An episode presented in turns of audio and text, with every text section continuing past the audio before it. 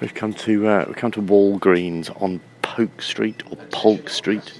Uh, Walgreens is a sort of a pharmacy store thing that also seems to sell birthday cards and sweets and cigarettes, even um, and all sorts of things. We come here because uh, significant other is um, has got some trouble with his foot, really quite painful foot, inflamed overnight, and can't walk on it very well. So he's had to get some some drugs.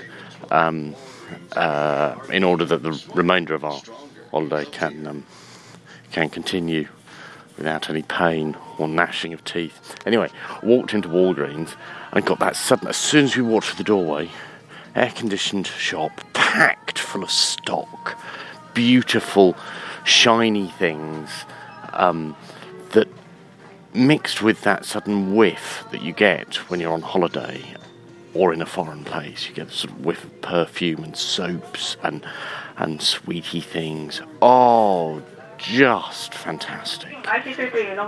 Just have that, that, that sudden moment of we're in a different place and it smells lovely here.